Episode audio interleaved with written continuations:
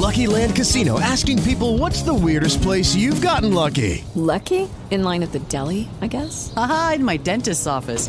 More than once, actually. Do I have to say? Yes, you do. In the car before my kids' PTA meeting. Really? Yes. Excuse me, what's the weirdest place you've gotten lucky? I never win and tell. Well, there you have it. You can get lucky anywhere playing at LuckyLandSlots.com. Play for free right now. Are you feeling lucky? No purchase necessary. Void where prohibited by law. 18 plus. Terms and conditions apply. See website for details. Hello once again, everybody, and thank you for joining me here on this Friday, April 17th edition of Bang the Book Radio. My name is Adam Burke, your host for however long I want to chat here with Brad Powers, professional handicapper over at BradPowersSports.com. We're going to chat some college football here on today's show, talk a little bit about the NFL draft as well. Um, you know, those are really the only two things that we have to talk about right now the NFL and college football because we're not sure if those will be played, but we know that the other leagues right now not in action at all. So we'll be talking a lot of football here on today's program. We're talking a lot of football over at bangthebook.com as well. Got some draft stuff for you, got some early college football games of the year, season win total type stuff for you over there as well. I'll have a horse racing preview for the Apple Blossom Handicap at Oaklawn Park this weekend. That's just about done. Just want to look through the past performance sheet here. In fact, we're recording this on Thursday afternoon, so that Apple Blossom article probably going to be up by the time you're hearing this show. And as you know, this and every edition of Bang the Book Radio, presented by our friends over at DSI Sportsbook. BTB and the number 200 is that promo code. 100% deposit match bonus for the sportsbook, 100% deposit match bonus for the live casino at BetDSI. It's only a game until you bet it. As I said, we're going to chat here with Brad Powers, professional handicapper over at BradPowersSports.com, at Brad Powers, and the number seven on Twitter. Brad, how's it going today, man? Man, it's going well. How you doing on this fine Thursday? I'm doing all right, buddy. You and I had a uh, spirited chat for an hour before we started recording here. Uh, so we've gotten a lot of other things off of our chests, but now we're going to spend some time talking a little bit of football here for the college football season that we hope will be coming up and the NFL draft that we know is coming up and will probably be a little bit crazy. And I guess in the interest of time, considering that, you know, the NFL draft will come before the college football season, if the college football season happens at all. What are you sort of looking at here for the NFL draft? I know you kind of did some stuff, released some stuff, have been working on some stuff uh, with your customers and your VIP clients. Any uh, any standout you know storylines or anything you want to talk about here today? Uh great question. Uh, have not completely released it yet. Just been doing player rankings and whatnot. A couple reasons why I'm doing it is just uh, you know number one, I think I'm qualified from watching as much college football as I do. Number two, I'd like to you know evaluate you know who's the worth of people that are actually being lost. I guess here's usually I do find value in, in, the NFL draft, and I'm not a guy that starts betting NFL draft props uh, if it's a typical year, and it's not obviously. I'm you know I'm not a guy that's betting in March because why? I'm betting March Madness in March. Uh, I'm a guy that's even found value, you know, a week, you know, few days out before the draft.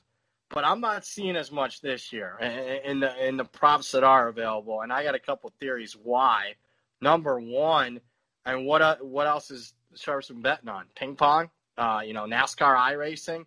I, I think the NFL draft has gotten worked over a little bit more than usual by the sharp players, and it's been the case for the last several weeks leading up to it. Uh, to me, it's more of a, I would say at this point, because discretionary income, even for a guy like myself, uh, is a little bit more limited than usual it, to me, it's more going to be more of a fun thing than, than, than looking to make a ton of money off of it. Well, and that's one of those things, and I talked about this on Tuesday when we talked with Brian Blessing, and I wrote about this over at bangthebook.com on Wednesday that if you want to know what's going to happen in the draft, you don't look at the mock drafts, you don't look at the Twitter fodder or any of the, you know, risers and fallers and stuff like that. You look at the line moves in the betting market. This is very yep. much like the politics market. And I've used this example before where the way that the 2016 election kind of came together, where Donald Trump was a big underdog over the summer, even throughout the early part of fall. Then all of a sudden he wins the election. But we saw the odds. We saw his price going down, going down, going down, and continually going down to the point where by 6 7 o'clock on election day, he was actually the favorite out there in the yeah. market. People know things, man, and I don't know how they know them. I don't know if it's from studying, if it's from whatever they use to forecast. People know things. The sharp community out there knows things about the draft. So if you see lines moving, you want to believe that more than you want to believe these mock drafts or anything like that. Totally agree, especially if it's against some of the mock drafts that, that have recently been published.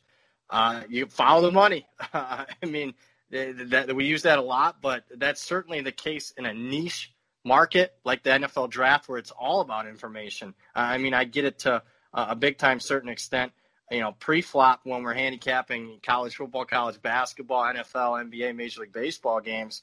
You know, a lot of times it's about getting the right number, the right pricing, and whatnot. Because a lot of what we it's a known commodity for the most part. Now you always got that chance where there could be you know an injury or whatnot that the market doesn't fully evaluate correctly. But in niche markets like this, it's all about having an in and knowing, and that's why uh, it's limited. It's not like you can bet you know twenty thousand uh, dollars and walk in and uh, bet bet that kind of money on something like this. It's why you know at least in Vegas prior to the draft they shut it down in 24 hours. 24 hours before the the first round uh, kicks off, they shut it down. You can't bet on draft day, at least here in the state of Nevada. That's been the case here the last three, four years since they opened it up.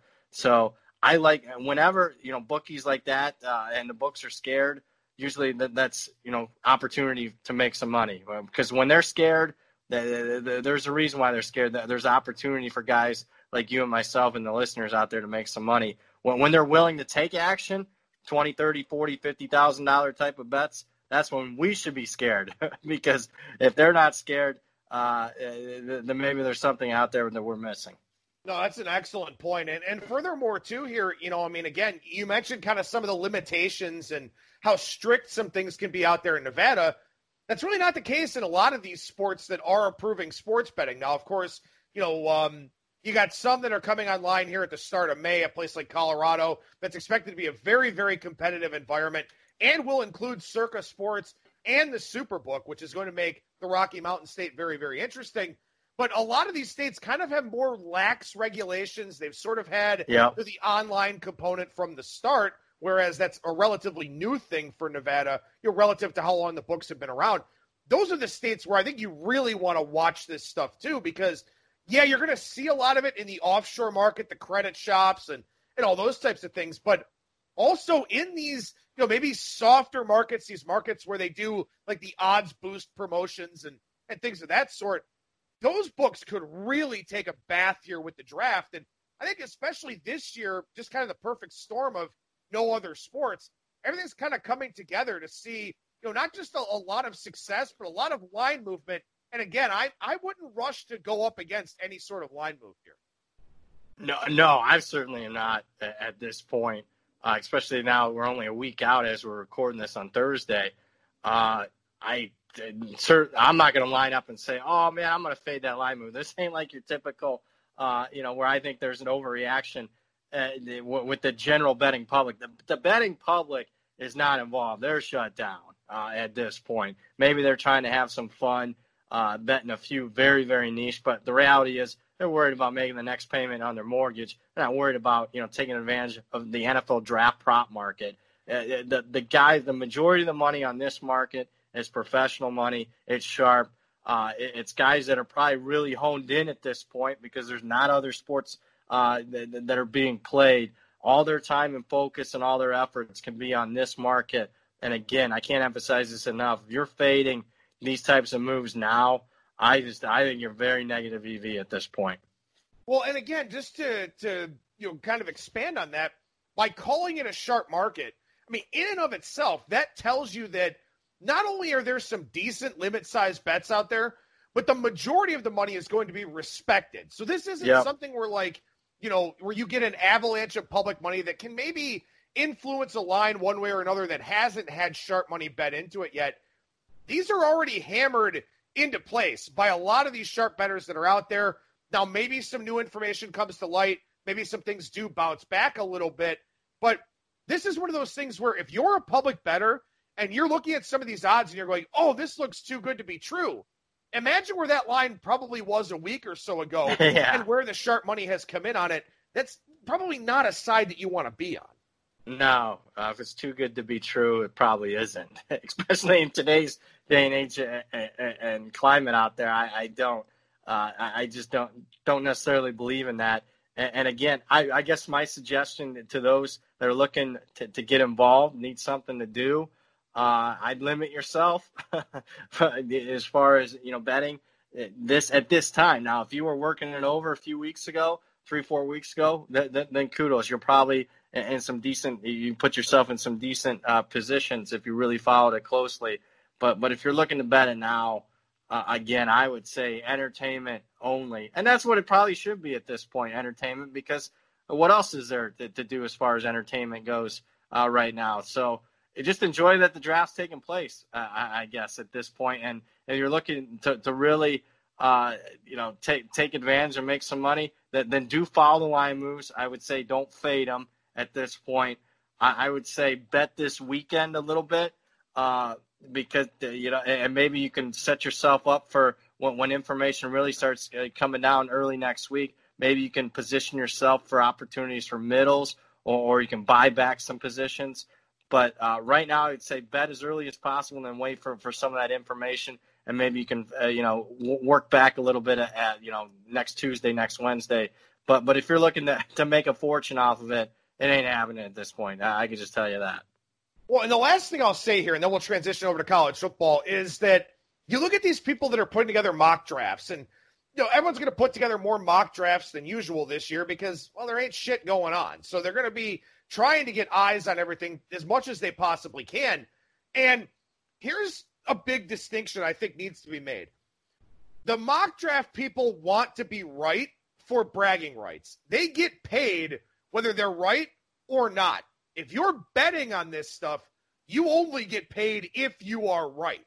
So yep. the opinions of the people in the betting market, they've got a lot more to gain. Yeah, there's clout and credibility and stuff like that for all these mock draft people, but they're getting paid no matter what. And they're, you know, getting paid for putting work out there. The betters get paid by being right. So who has more to gain? The people that are talking about cold hard cash exclusively. Absolutely, amen, man. Get get up on that uh, pulpit for that because that's exact. Couldn't have said it better myself. And a lot of those guys are getting paid for content, no matter if it's correct information or not. The more they pump out, the more they're getting paid at this point. And, and that's why you're exactly right. I've seen more mock drafts uh, than ever before.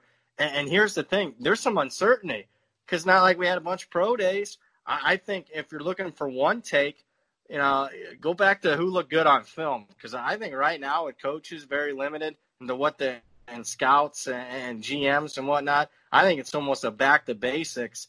Tape don't lie. I think you know I don't think there's going to be a lot of people that are swooning over you know great pro days and whatnot because they didn't exist. I think we go back to what we saw last, and maybe a little, obviously a little bit of it was combine, and a lot of it's going to be what they did on tape in the 2019 season. So there's one takeaway from me.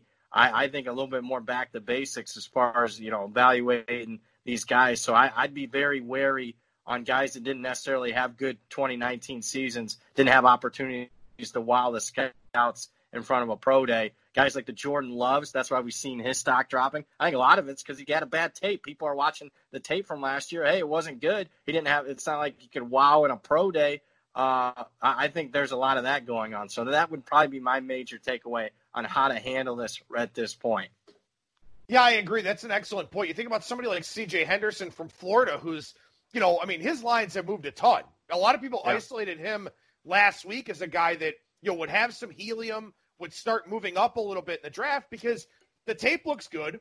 We know he's athletic, and he's the yep. second best defensive back in a draft that's very, very weak at corner.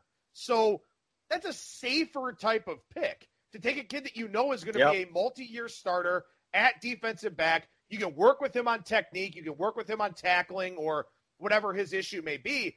If you've got kind of more of a boomer bust type of guy, like you said, you're going to see very inconsistent film, and you're going to be very worried that you know people are going to say, "Oh, you had all this time to study this pick and you got it wrong."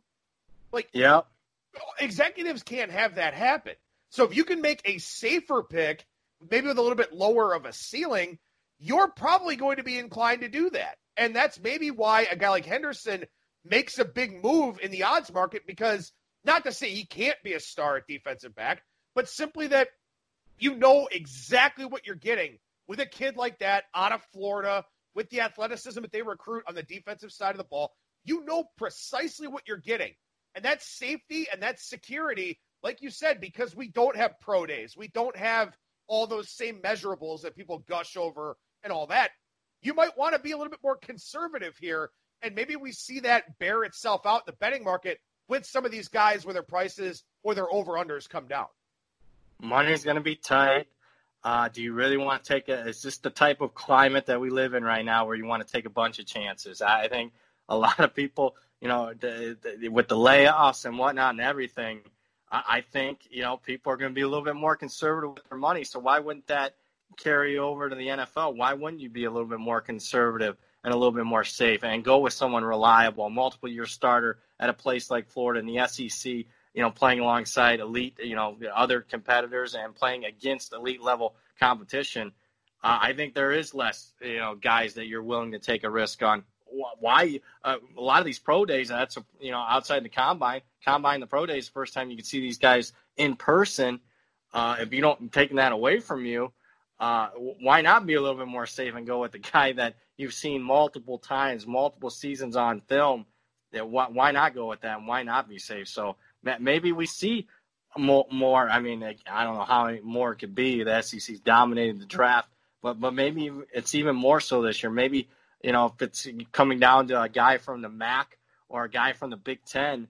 Uh, if you can get after any of those props where you're comparing conferences and whatnot, where you're going over under number of players being being uh, you know drafted per conference, maybe you're fading a lot of the group of fives, the FCS guys, the amount of draft picks because there's just not as, as much information out there on those guys, and those guys, for the most part, are are more of a risk uh, type of uh, pick. So, as you mentioned here, you know, one of the things that you kind of use the NFL draft for is to sort of evaluate the players that are in it and then carry that over to your power ratings adjustments for college football. And it should surprise absolutely nobody that your biggest drop here in power rating from 2019 to 2020 is the LSU Tigers. They lose Joe Burrow, they lose Justin Jefferson, Clyde Edwards Helaire, a bunch of guys off of that defense as well. That's your biggest dropper here this year. How much did you move them down, and where do you kind of have them going into the uh, into the summer portion of the offseason? Yeah, so I dropped them double digits, power rating double digit points, and I'm not even sure it's enough at this point. So I'll evaluate it more clearly as we hopefully get a little bit more clarity uh, as far as what, what's going to happen or not happen. Uh, 11 points. So maybe it doesn't sound like that much, but I went back the last five years and I've only dropped one team more, and it was a MAC team, Western Michigan, off that year where they went unbeaten prior to the Cotton Bowl. They lost PJ Fleck and they lost a ton of upperclassmen in an historical type of season for them. That's the only team. So we're talking 130 teams times times five, so 600 plus teams. Uh, I've never dropped the only one team further than LSU at this point. And again, I'm not sure it's enough. I just finished up my, my, my player rankings, and I'm looking at how many guys that I'm projecting LSU to get drafted. And right now, I got 15, 15 guys that I have in the top 255 that I expect to be drafted. Maybe uh, you know one or two of those guys don't end up being drafted, but we're talking about an historic draft for LSU that's about uh, about to be, you know take place in a week from now. And again, I like fading historical outliers. You lose an historical amount of talent and production, and you also lose your two coordinators, your OC and your DC yeah, I if you're expecting LSU to make another run at the national title this year, it ain't happening, folks. I think it's more closer to, to a three loss type of team than it is a team that's going to contend with Alabama in the SEC West. Well, and you've been putting out a ton of excellent information here. You did your spring football guide, which a lot of spring games, of course, were canceled. You're going through on Twitter at Brad Powers and the number seven and releasing a team a day or a team every couple days uh, with regards to your power ratings and where you kind of have them. But – LSU here tied for 129th in the country in returning starters with Louisiana Tech. So, again, we're talking about a team that has dropped uh, a significant amount in your power ratings. It should drop a significant yep. amount in everybody's power ratings as well. Who else are some of the big fallers that you've had? Uh, you know, I, I, know a lot of people don't want to hear about it, but I love that this is a gambling show, uh, first and foremost, and it is about, you know, cold cash over anything. You know, Air Force is a team I'm looking to drop that I almost dropped double digit points. They had an historical season, one double digit wins. And, and like most of the time, they, they lost uh, a lot of heavy production from, from last year. That's more typically the case with your service academies because they're more upperclassmen oriented, but they only have Air Force nine starters and off a really good season uh, eh, that they had the year ago. Uh, I think Air Force is due to take a drop. Hawaii's certainly up there, losing a ton of production and also losing their head coach, Nick Rolovich. If you're looking for some of the bigger names looking to drop, two of them in the Power Five level, Utah. I think, again, a team off a historically good season, one game away from possibly making the playoffs, lose a ton of talent uh, for them. You, the the Utes are up there. I dropped them about a touchdown. I think Baylor is also a team that you got to worry about. Uh, the Bears not only losing a ton of production, but also losing their head coach to the Carolina Panthers. I, I think Baylor is a team that's probably goes from double digit wins to more of a team uh, in line for seven and five, eight and four. Now, when we talk about you know teams that have dropped from the previous season, we talk about those big names like an LSU. Uh, Utah's got a few kids going in the draft here, and maybe Jaylon Johnson winds up being a first round pick for them. I see that you dropped Ohio State about five points. They had some big losses, uh, most notably on the defensive side. And also, Master Teague is not J.K. Dobbins, although now they get Trey Sermon. That should help them out a little bit. And Ohio State just recruits really, really well anyway. But you also have some group of five teams on here, like a Louisiana Tech that we just mentioned, only eight returning starters for them. Liberty, they're a faller for you. Florida Atlantic losing Lane Kiffin and some production. They dropped six points here. When you look at the difference between Power Five and Group of Five, seems like Power Five is more production oriented in the sense that they're losing draft picks. Group of Five, is it is it a schematic thing or is it also you know just relative production for them compared to the you know their peers? Great question. I think because it's early in the process. I usually don't have a final, final preseason number until the summer. Uh, I, I, mean, I get more. I do actually read the preseason magazines because it's more information. And, and usually, uh, in a lot of those instances, team reporters writing those. So as I gather and read, read, read, read, read more, I have a better preseason number. Uh, usually, mid June is when I feel extremely confident about my, my preseason power ranking team. I'm not afforded that opportunity anymore because I mean season win totals are out, game of the years are out, uh, and an earlier clip than, than ever before, and we've got a lot of moving parts. I would say everything's more production oriented. To answer your question, a lot of those drops more often than not are going to be production. Uh, just what you've got coming back from a returning experience, whether it be Bill Connelly's returning production, whether it goes to the simple method of returning starters, whether you know it analyzes how many draft picks you lose. Pretty much everything based on my power rating right now is a production. The other things I'm valuing right now uh, that goes into that power rating, simple stuff. Were you fortunate last year uh, as far as you know close wins and losses? I look at turnovers. I look at you know what I you know overall you know, outliers. You know, were you a five win type of team, five wins, five wins, and then you shot up to ten wins a year ago? Uh, I think obviously some regression towards the mean in those situations. Very basic uh, it, it, when I'm coming up with a power rating in April. June, it gets a little more complicated. Then it comes down to, you know, what's the value? A lot of times it takes me along to, all right, you lost a ton of production, but what's the replacements looking like? It helps certainly to have spring practice reports that I'm not going to have this year to go off of that. Uh, but then I, I dive into you know coaching staffs and obviously I, head coaches are most important, but I start really diving into coordinators because sometimes I think you can upgrade at a coaching staff, uh, and, and maybe a team that I initially downgraded because of it, and maybe I won't downgrade them. Maybe I actually think they'll be better off with the new coaching staff. So a lot of moving parts with this season in particular. I'll feel a little bit. It'll be a more complicated and better power rating about two months from now. Now, you've got in this spring guide, you've got the returning starters for each team. And yep. a couple, there are three teams that have 19 returning starters here this year Georgia Tech, Houston, and Northwestern. And those are three of your biggest risers on the small list that you have over Yep. in that spring football guide at Brad Powers, the number seven on Twitter. You can find that. I want to focus specifically on Georgia Tech, who you have up about eight points. Same thing for Northwestern. 19 returning starters, but both of those teams were god effing awful last season. So, what's sort of the tipping point for you in that, yeah, they've got returning production, but the production wasn't great to begin with? Great question. Uh, you know, it's a multitude of why those guys are upgraded. Again, like I just mentioned, returning production has been a big part of my power ratings at this point. I mean, it's just a basic power rating. Hey, I was taught it back in my days at Phil Steele. That's at least a jumping off point. Who's coming back for you? Even if they were crappy, don't don't you think you could you know make some improvements the second go around? I mean, that's just is it always the case? No, but it's got to be the case more than 50% of the time you get better w- with experience and age and whatnot. I think that that there's some extenuating circumstances with those two programs. Let's start with Georgia Tech. I, I think the, there wasn't a bigger transition in football than what Georgia Tech and Geoff Collins faced last year. Transitioning from 10 plus years of running option football and moving more towards a pro style system.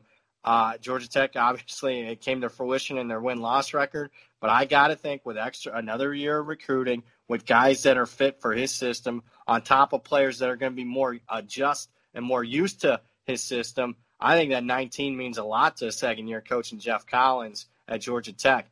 Northwestern, a team that, if we're talking historical highs and lows, Northwestern had a big time low last year, losing season for them. Not just a losing season, we're talking a two win type of season for Northwestern. Uh, we got to go back to the days of you know the 90s prior to the purple to Pasadena define Northwestern as bad as what they were a year ago. Now with returning experience, with a couple of key coaching uh, staff changes for uh, Northwestern, I think those 19 guys are typically important. I think they're much more important, and to, also to a lesser extent, Houston. I'm not a big Dana Holgorsen fan, but the fact that it's his second year in his system there to have that kind of returning experience back for them, that's why Georgia Tech, Houston, and Northwestern uh, all made it there, not only because of the returning production, but also the, the, the individual situations they're in. I, I expect all three to be much improved this year.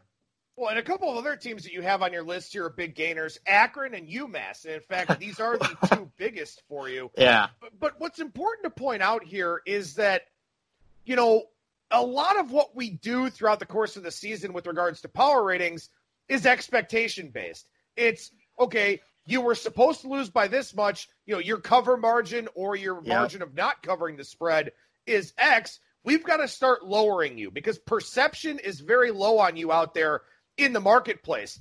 I think what's important to look at is something like an Akron, who you have power rated around a 42, and UMass around a 36.5, at least going off of these spring numbers. That's probably about where those teams were. Maybe Akron's a little bit higher, but that's probably about where those teams were coming into this season. So some Yeah. of this isn't just gains and losses, returning production, so on and so forth. It's sort of we're wiping the perception slate clean too, because last year nobody wanted to bet on UMass. UMass was power rated as the worst team ever for most of us at the FBS level. They're still the worst team going into this year, but they're not as historically bad because well, we haven't seen them yet. So you kind of have to account for that a little bit and sort of wipe away what perception did last year. It's another great point uh, that you have there. With those two teams, and again, I said, hey, a lot of this is returning production. Uh, neither one of those two teams are in the top 20, top 30 actually nationally when it comes to returning experience. If we're just looking at the basic returning starters, both have a decent amount back, but it's not like it's you know outliers. It's not top 10, not tw- top 20, not top 30 in, as far as returning starters. What it is, why those two teams are power rated higher the, the, as far as biggest gains is you can't go much lower than Massachusetts or Akron last year. Uh, two teams. Massachusetts was the lowest I've ever power rated a team. I think Akron was the second lowest I've ever power rated team. So uh, I'm going back to more historical, not all the way back. They're still incredibly low c- compared to where uh, they've been. But certainly, I got to think that those two teams last year, from a pure power ratings aspect, were 14, 15, 16 points lower than what they usually are. I have to think specifically both programs now in year two of a head coach have got to probably you know make up half the all that ground that they they lost a year ago. That's just you know generally forget the what's coming back and what isn't. I got to think those two programs, regardless of what's coming back, at least have got to be a touchdown better than what they were a year ago after being historically bad. It can't get much worse. I mean, UMass would have been a, a very, very bad FCS team if they played at that level. They might have only been a one or two win team at, a win team at, at that level if they played it. Well, and again, so to sort of illustrate here, I mean, usually our power ratings are they're not the exact same, but they're generally in the same ballpark. My end of season power ratings last year, I had UMass power rated at a 27. You've got them up eight points, 8.3 points, in fact, from 28.1 to 36.4. So if I kind of reset their power rating, I'd wind up being in the same spot. Akron, same thing. I had them power rated at 35. You move them up eight and a half points to 42.2 if I wipe my slate clean a little bit, kind of bring them back to where they were, that's probably about where they are. So it's important for people to keep that in mind too. It's not like you like Akron or it's not like you like UMass. You're just making a correction because last year we saw a lot of market corrections and all of them were down on those two teams. So again, the power ratings process is not an exact science for anybody, but if you've got the time to put in the work, and, and obviously right now we all do, and certainly you know you've put in a lot of your work already, Brad. That's kind of what you get. You know, this isn't to say that you're buying Akron or UMass because you moved them up eight points. It's to say, well, they were historically awful last year.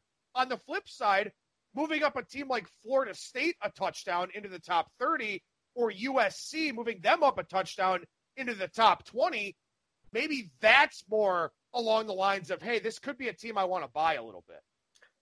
Exactly. So even though I have Akron and UMass, uh, you know, power rated, you know, that much above what they were a year ago, it, I mean, when you look at a win loss projection for UMass, I still only got them about one and a half win. And one thing that I do do, and here's where I do like my team previews, something I do that, that, that I haven't seen a lot of other people do. Uh, and you can follow me on Twitter for those. I put my end of season power rating in a graph, what they've been the last five years, in a graph so you could see you know, is this program up, down, or is it just straight up? Is it straight down? And, and to put in perspective why UMass, I'll use them specifically, why there has to be an adjustment towards the up. I mean, the previous four years prior to last year, this was a team that was consistently power rated, you know, 50 to 55. And you can see that in my graph. And then all of a sudden, the team that for four years was fit between 50 and 55 on a power rating zero to 100 uh, they're 28. So I mean, you you saw a 25 you know plus point drop uh, uh, uh, on a team like UMass. You'd have to think, historically speaking, there has to be some regression towards. I mean, it doesn't have to be all the way. Uh, they don't have to make up that you know 25, 28 points that they're down in one year. But but if you're you don't have those teams at least somewhat improved, I think you're making a mistake. So here's something I wanted to ask you about here because you also put your college football season win total projections in there. And I want to talk about that process a little bit yeah. for a minute because, you know, what we do, and we've talked about this before, you and I, you come up with your spread, you convert that into an expected win probability, expected win percentage, however you want to term that. That's sort of how you come up with your win total number for a team. Now, I noticed that in the example in your spring football guide here, You've got Clemson, and Clemson, of course, a massive favorite over everybody except for the road game at Notre Dame here coming up this season. Yep. But generally, as a rule for me, anything over about a 20 point favorite, I just consider a win for them. But I notice here that for you, you've got Clemson at Georgia Tech minus 25.7, an expected win percentage of 96%, Louisville 27.9, 96%. Is that based on historical data of favorites of that size? How do you come up with that expected win percentage? Another great question by you, and I, ex- I expect nothing less. Yeah, historical. Uh, you know, I, I, like to look at uh, you know historical data for for that one. Uh, I, I, don't think it's zero. I mean, we've seen. I mean, hell, let's use Clemson as a program. I could argue that it could be, it should be maybe less. A, a program that you know, just a couple years ago, lost outright as a 25 plus point favorite at Syracuse. Hell, it could have lost outright if a two point conversion doesn't happen against North Carolina last year as a four touchdown favorite. They could have easily lost that game. So I, I don't it's it's certainly not zero for me. The only time it gets zero is when you get in those 50 plus point range. Why? Because we've never had a 50 plus point underdog in the history of college football win outright. In fact, we've only had two teams win outright as a 40 plus point underdog. Uh, that that being Howard over UNLV, and who knows if that line should have been 45. And then obviously the Stanford USC game uh, from, from 10 plus years ago. And That's it as far as 40 plus point uh, underdogs winning outright. So it's not until I get in that 40 plus range where, where I start awarding 99 plus percent and even in some cases 100. Uh, we see it every year, you know, 28 point underdogs winning outright. We had a few even last year. So to me, I think you're making, you know, we're talking decimal points at this point, uh, quote unquote. Uh, but I think you're making a little bit of an error automatically giving teams 21 plus points, giving them that 400%. I think it's closer to that 90 to 95%. And that's how I do it when uh, I'm awarding the win percentage. It's all based off historical uh, percentages of what has happened in the past. Well, I mean, that's interesting to me because I, I wonder, I don't know if you can answer this. Maybe we'd have to do some digging.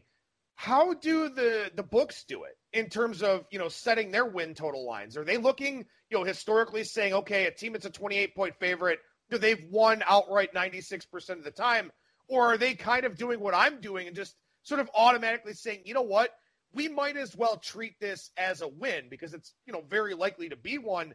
I sort of wonder what impact that has for you and I having the the different calculations versus the market number. So that's another great question. Uh, I think they probably do a little bit of both. I think it, some of it's formula based. I think they treat it, you know, some teams differently. Because uh, to me, I'm probably going to come a little bit lower on the teams like Clemson, Ohio State, Alabama. But by doing it the way that I do it, pure math based, I understand why those teams get shaded uh, a little bit higher than me. Why? Because I mean, they've just proven over time that they're less likely uh, to suffer those types of upsets. Even though I said Clemson, it's happened to them multiple times in the last five, six years. It hasn't happened to teams. Uh, you know, Alabama hasn't lost an unranked team, I think, since like 2007. I mean, that's been his. I could see why Alabama always gets treated an extra maybe half win than what the, you know statistically speaking, at least what my win percentages uh, call for. I think it's a little bit of both. Uh, I think that they go off the math base for a lot of teams, but but then you know for for some of the more public teams, they'll they'll shade it a little bit higher. So here's one thing I wanted to ask you because we had this conversation on Tuesday's show with Brian Blessing. I want to get your take on it as well. If we get a college football season this fall, and even if we get one in the spring, probably going to be without fans. So what we were kind of having sort of a philosophical discussion on is what makes up home field advantage? Is it a travel consideration more than anything? Is it the crowd more than anything? Because look, I mean, the idea of going and playing in, against you know a football team and 105,000 fans at the Big House is a big deal. But going and playing against Michigan at the Big House with nobody in attendance is a lot less daunting. So we are sort of trying to figure out here, and this would have an impact when you talk about projecting out spreads and win percentages. If you start taking home field advantage away, some teams may go from being a favorite to being a dog in a game or vice versa. So, I mean, what is is it travel? Is it atmosphere? Is it you know weather? I mean, I, I don't really know the answer to that. Oh I, wow, I yeah. Do, but I mean, how do you sort of figure out a home field advantage in an environment without fans? Well, I don't have a scientific. I mean, it's close. I mean, I don't have it to the exact you know percentage point because if I did, I wouldn't be talking to you. I'd have a lot of this figured out. Uh, but I think it's a, fans are at least half. Uh, it, it's probably a case by case basis. Uh, but it's certainly, I think fans, especially at the big time environments, it's at least half of it. The other half is travel. I think if you're not, if you totally, if there's no fans and you take away all the home field advantage, I think that's a mistake. I, I, think you still would have to. Uh, there's a big difference of sleeping in your own bed uh, than tra- getting on a plane. And I think there might be some anxiety concerns, maybe getting on a plane at this point. uh, maybe that, that you got to worry about. Oh wow, I'm getting on a plane. Uh, you know, maybe there's a little bit of that. So I think you at least cut the home field advantage in half. Uh, do I give a straight, you know, home field advantage for every team? Is it uh, for every team it's three points? No. Uh, I mean, I, I certainly think home field is worth differently at Eastern Michigan than it is at Penn State at night in a whiteout. Why the fan is there? So again, I'll ha- I'll, I'll take the fan angle out of it. Uh, for some teams, it'll be next to zero because Eastern Michigan doesn't play in front of anybody, and some teams like you know Penn State, it might be a couple of points uh, that that I'm taking away. So uh, th- that that is what I'll have to do on a case by case basis. But it's not home field's not going to be worth zero, but I, I, I still think it'll be worth I don't know point point and a half. Uh, but but when you're coming off of three and three plus on some of the major teams, uh, that, that's pretty significant if you're moving a team's power rating. You know, a total uh, of two touchdowns uh, when, when you add up the six, seven home games. Yeah, that that's going to factor in, in into your uh, season win total projections when it's all said and done. And, and, I think a lot of it, that right there, not knowing that, and, and also not knowing when the season's going to start. Even though I, I've seen some tremendous bets out there in the marketplace, I, for that, those reasons right there, have been much more conservative with what I'm betting right now than what I typically would. I went hog wild uh, on some of these numbers that I've seen at Caesars and DraftKings if it was a normal year. Well, it's it's so tough to figure out too, and, and I'll pose one other question to you here before we wrap up. That you know, Brian was kind of talking, and, and he does a show called Sportsbook Radio where he talks to a lot of different sportsbook directors, and I guess they started having this discussion, and he was saying something to the effect of, you know, hey, totals probably need to go up five or six points in a lot of these games because now you're going to have a lot more communication for that away team. They're going to have a much better chance at getting their plays off, getting their timing oh, off, wow. yeah. not having penalties, stuff like that. And he said that you know a lot of the sportsbook directors were kind of like, eh, no, that's that's too extreme. You know, we wouldn't need to make any sort of adjustment like that. But I do think that, you know, if you're maybe a more potent offense, you know, let's say you've got a, you know, especially a really potent offense in a, you know, conference that's got some big home field advantages, like say the Big Ten with some, you know, packed environments and stuff like that, and you're a potent offense on the road and you don't really have any opposition to scoring, I think you do have to make not only a totals adjustment, but maybe that is a case by case type of basis in terms of the spread too, to where if that team's not bothered by a 100,000 fans screaming and yelling when the quarterback's trying to audible or check out of a play, that offense is probably going to have a lot more success. Yeah, I mean, I didn't even think of that. So kudos for that theory. Uh, I, I, I'm not sure if it's so worth four or five points, man. Yeah, I mean, what else we got to do? I have so many theories. We could do a whole show on theories on how this is gonna you know, impact some teams and whatnot. I, I think again, case by case basis, I would think I don't know if I'd go four or five points, but the way you just laid it out there, uh, maybe you you impact the total, especially on these offensive teams. Uh, probably worth a couple points. Maybe whatever you gave away home, if you just want uh, some simplicity and not go too extreme in the complexity, maybe whatever you gave away as far as home field advantage maybe you give the, those couple points to the total as far as upping it, especially if you got an offensive oriented team on the road. So that would be my general take there. I do agree with that. That would certainly help the teams when it's based on timing and everything. Hey, when, when you're not playing in, every, uh, in front of anybody and you have no noise and no disruption and you can hear play calls and whatnot, then, then certainly I think that would help offensive teams. Well, again, I mean, all these unknowns, you know, not knowing when the season is going to start, you know, how many practices and, and, scrimmages and, you know, things do these teams actually get to do before the season starts? You know, or do they try to fast track this thing, limit exposure, get everybody going right away? We could get some really sloppy and bad offense early on in the year. We could have different weather considerations if the season starts a little bit later. So many unknowns. And, and and that's what's so disappointing. And this will be the last point we end on here is that, you know, you and I have talked about this every summer or every spring or whatever else. This accelerated timeline of win totals coming out, of games of the year coming out. And this year, of course, for a variety of different reasons, they're out earlier than ever. And it's just, it, it's I don't want to say it's impossible to fire into them, but it's very very difficult. Absolutely, it is. I mean, I'm proud. I fired at probably 10, 20 percent of what I typically would, uh, because there's so many moving parts. I mean, And they're out earlier than ever because- before. and that's brutal for you because you get a lot of line value on those games of the year and you get a lot of win total value. You make up a good portion, you know, of your successes with these, you know, spring and summer bets. I mean, that, that's frustrating as hell. Yeah, I mean, you can, you know, criticize me and rightly so for my, you know, in bet in season betting and, and picks. But one thing I do think I'm really world class and, and I'm very hard on myself, so I don't like puffing myself up. But I do think I'm world class in betting the off-season college football markets. Where I mean, if you're telling me where's the line going to move in, in this game, I could probably tell you. I know some people think this is cocky, but at, at this time of year, I could probably project project 90% of where the line's going to move. Does it mean I win 90% of these bets? Hell no. I mean, I've lost a ton of bets that, that I've been ahead of the market seven, 10 points.